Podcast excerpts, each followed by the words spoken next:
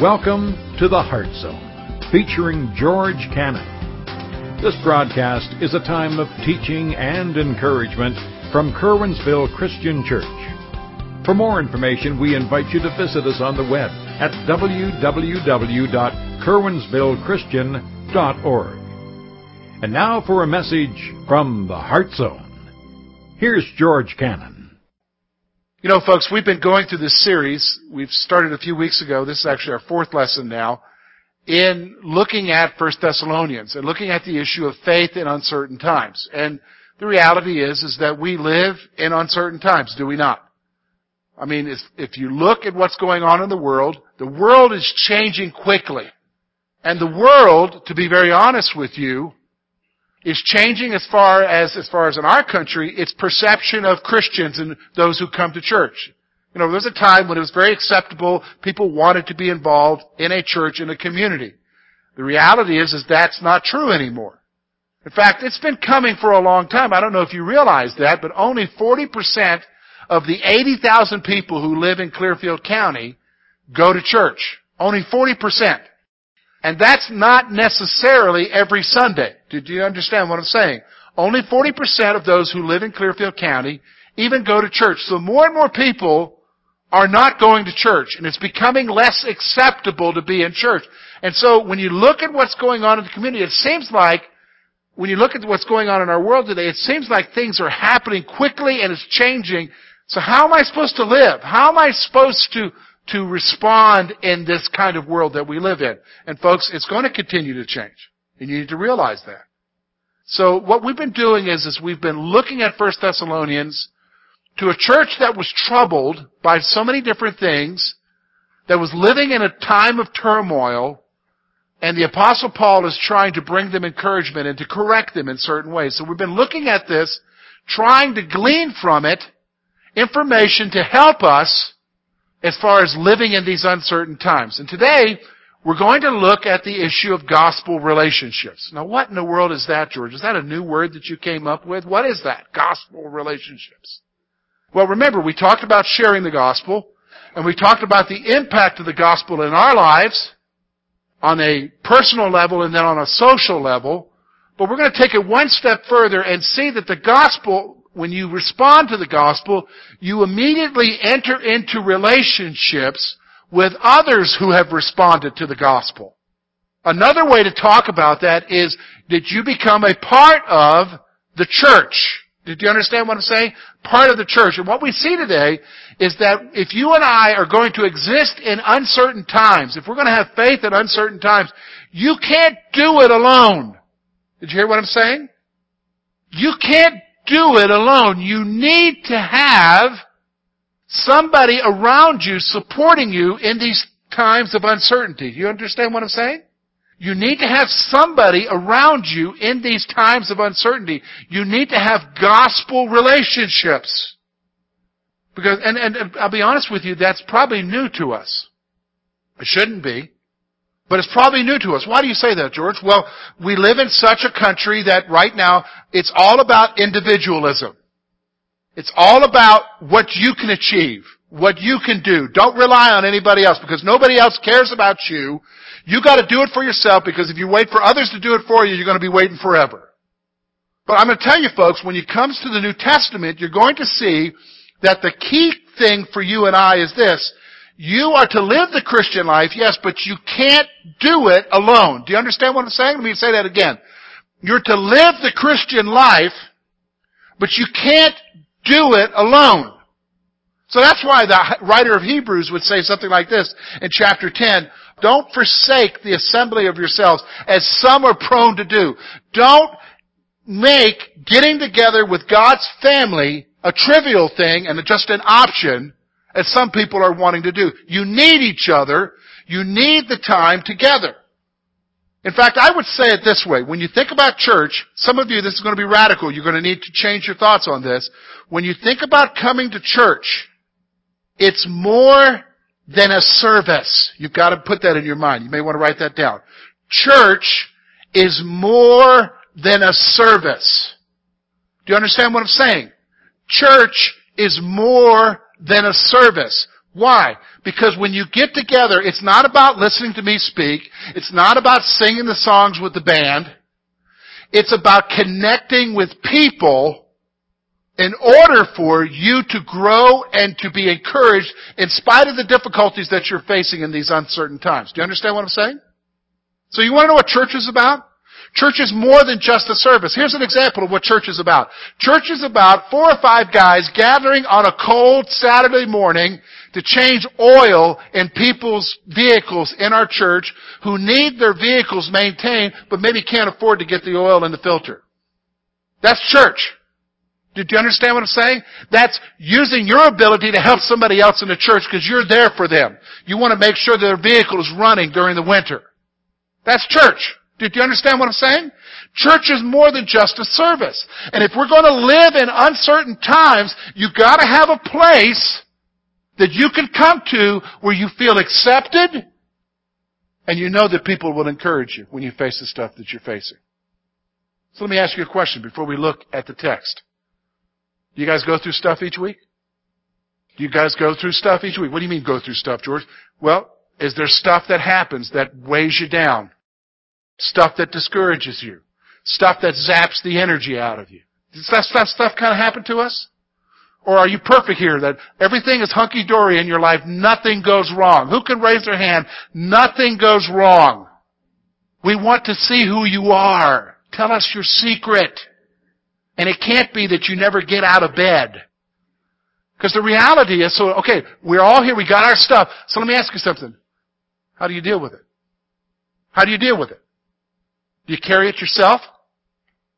You weren't meant to carry it. When you carry it yourself, can I be honest with you?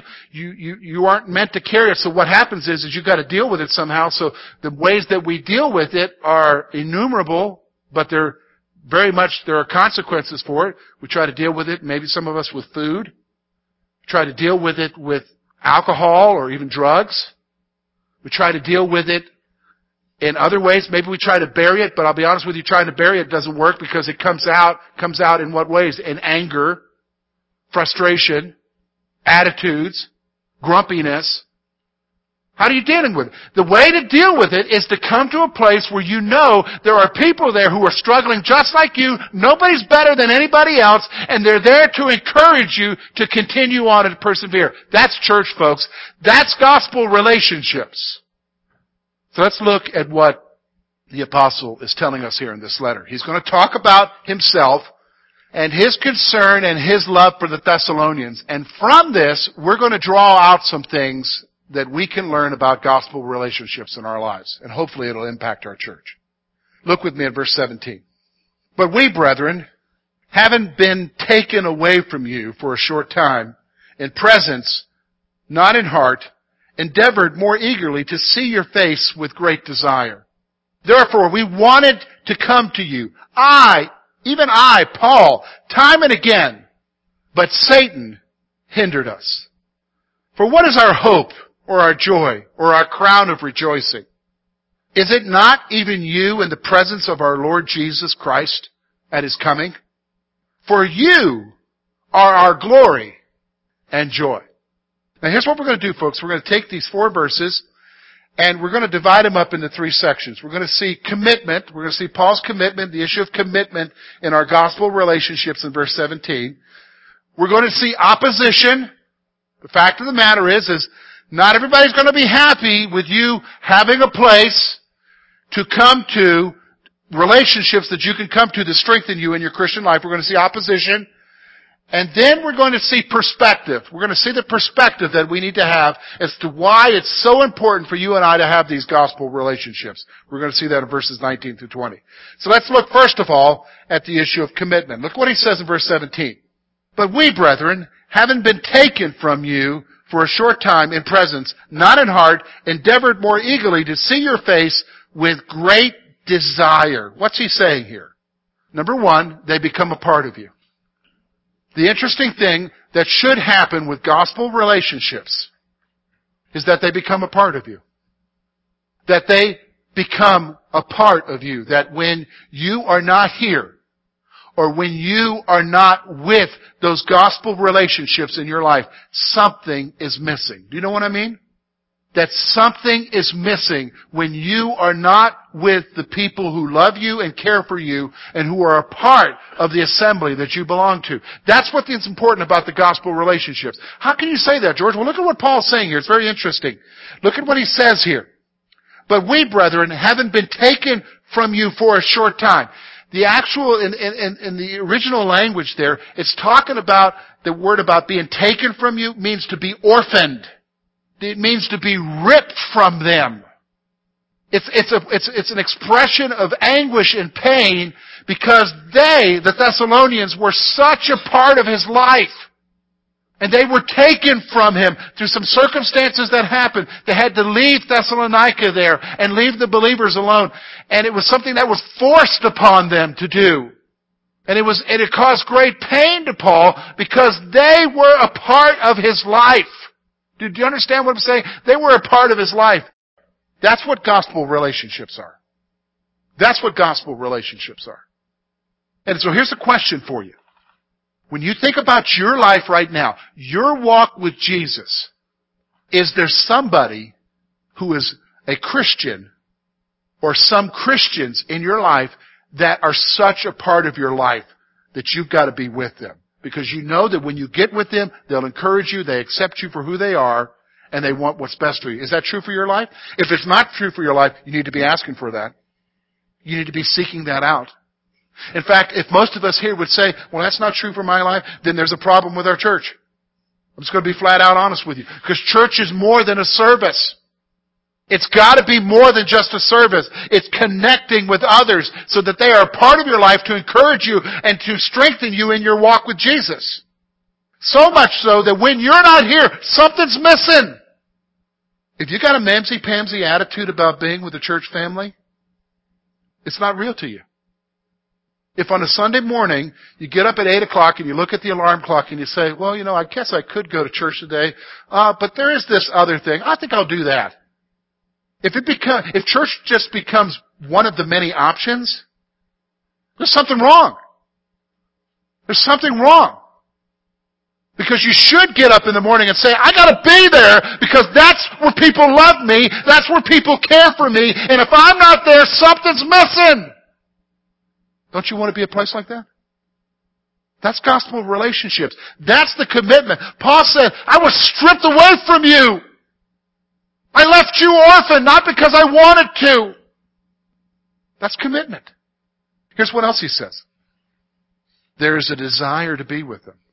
Look at what he says, verse 17. Having been taken away from you in presence, but not in heart, endeavored more eagerly to see your face with great desire. Paul's saying, you know, I was taken away from you, but there was this consuming desire that just burned within me to see you, so I did whatever it could to come back to you. That's what he's saying here. He had a desire to be with them. Is that true in your life? Did you have a desire to be with God's people?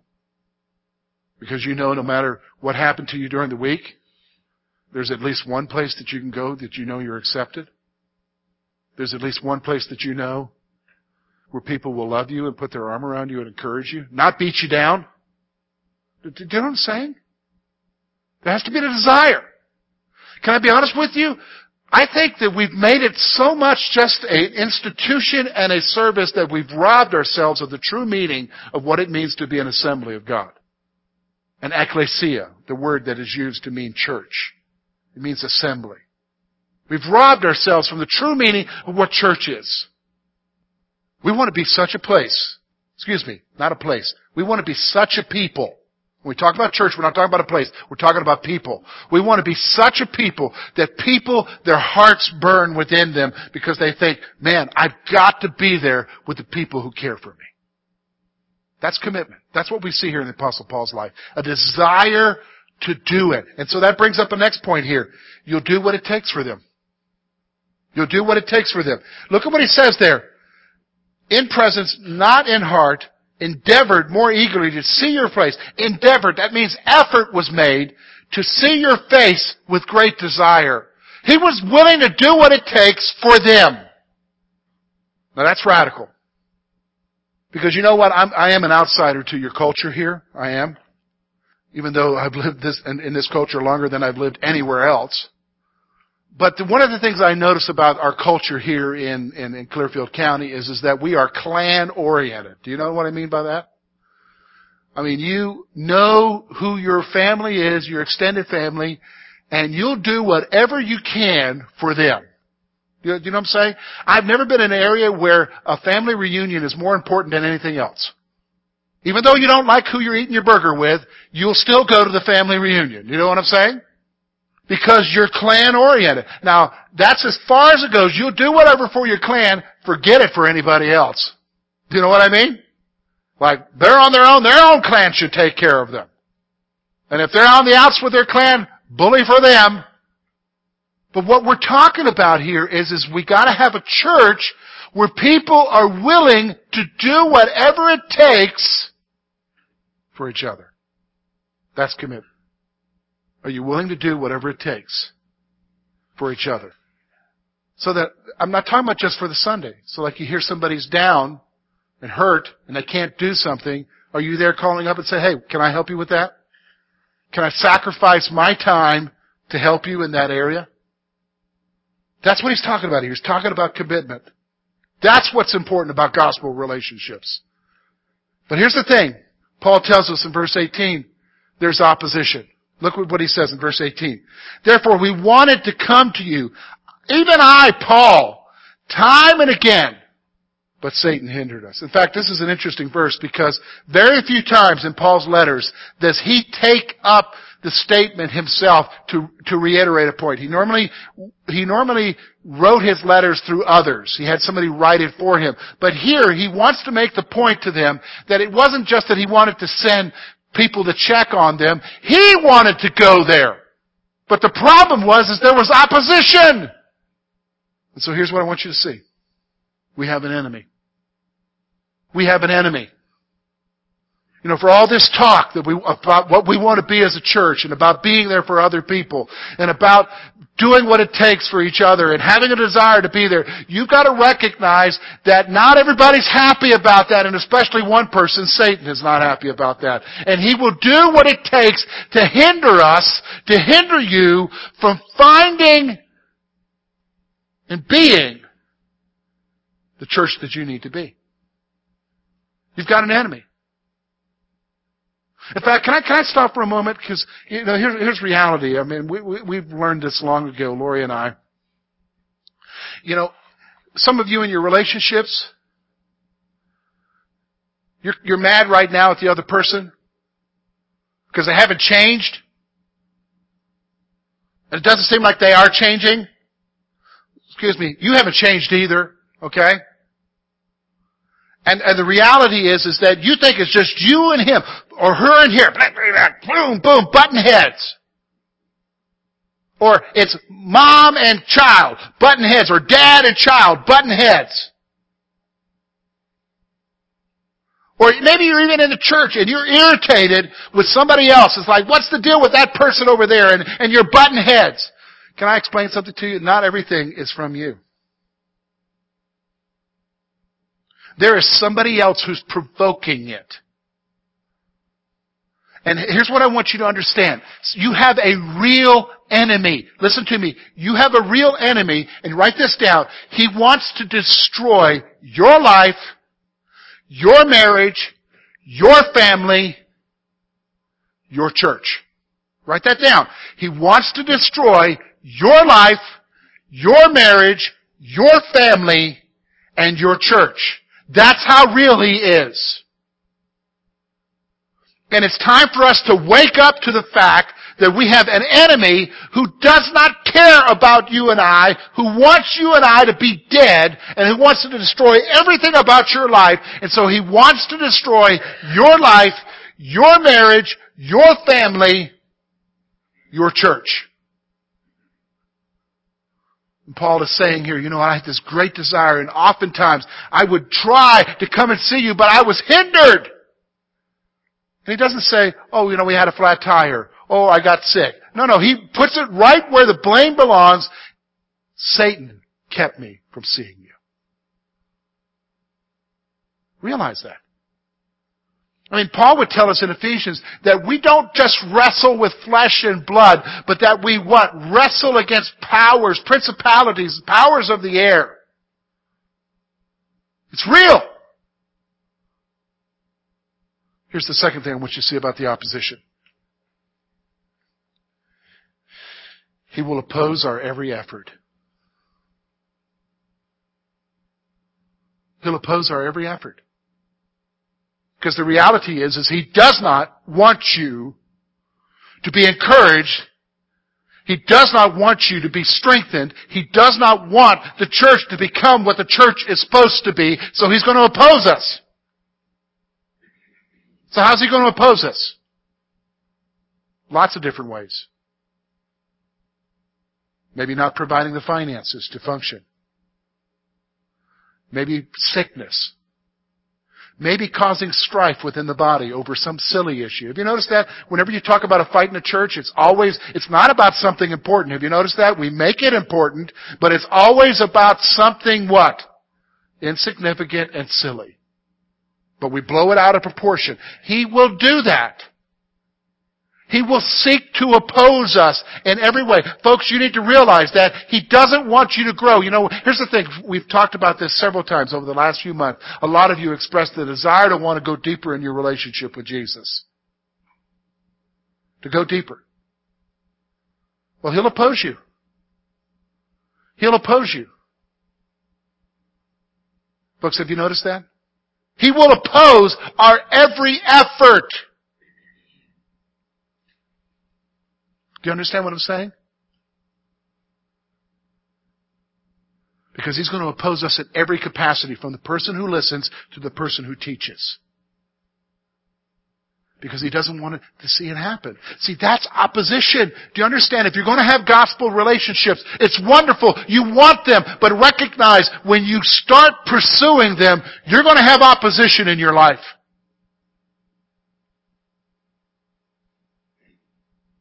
So then we come to verse 19 to 20, and he gives us a perspective. Let's look at what he says there. For what is our hope or joy or crown of rejoicing? Is it not you in the presence of our Lord Jesus at his coming?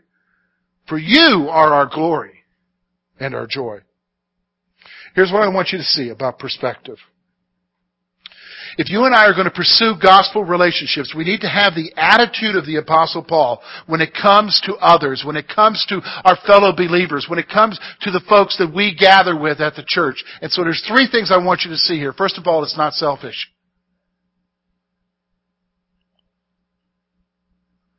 You can't have a selfish attitude when it comes to church. You can't show up here and say, well, I wonder who's going to meet my needs and I don't really care for this place because nobody cares for me. As long as you're focused on yourself, you're never going to get it. Never. It's got to be more than that. Paul's attitude was not about himself. He was thinking in terms of eternity and notice what he was thinking. He's not thinking in terms of what he was going to get. He was thinking in terms of them. Everything was about others. That's the key. You gotta write that down. That's the key to a good church, is it's not about ourselves, it's about others. The key to a good church, it's not about ourselves, it's about others. The minute we start thinking about ourselves, folks, we will begin to die. And man, that has been so true in the history of our church in 75 years. When we turned inward, we died. It's always got to be about others. It's got to be about everybody else here. It's not selfish. Here's the second thing. Our hope is our collective presence before Jesus. That's our hope. Look at what he says there. I think this is amazing. What is our hope, our joy, or our crown of rejoicing? Look, Paul says, you want to know what my hope is? You want to know what my joy is? You want to know what my reward is in heaven? That's what he's talking about, the crown of rejoicing here. You want to know what brings me great joy one day when I go to be before Jesus? Look at what he says there. Is it not even you in the presence of our Lord Jesus at His coming? He says, my hope, my joy, my reward is seeing you there. Our hope is the collective presence before Jesus. You know, I'm realizing that. I'm getting older, smarter as a pastor realizing that a lot of things in my early years of ministry were wrong. And in my early years of ministry was all focused on what am I doing? What am I doing? What am I achieving? What am I doing for the Lord? Blah, blah, blah. You know what? I've come to the conclusion that that was all wasted, all stupidity, all wasted effort and time. And I've come to a greater conclusion now, to be honest with you. The greatest reward for me is one day when we stand before the throne, I can look around and see you there.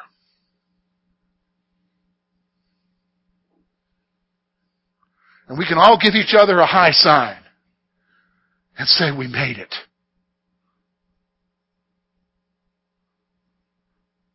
We'll be in the Curwensville Christian corner. Do you know what I mean? That's perspective. Perspective isn't selfishness. Perspective is saying, I'm going to be there for you. I'm going to encourage you because one day when I'm with the Savior, I want to look around and see you right there with me. Isn't that a different perspective?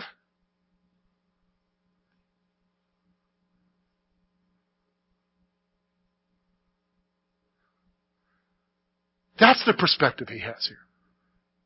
And look at the final thing. True fulfillment is found in gospel relationships.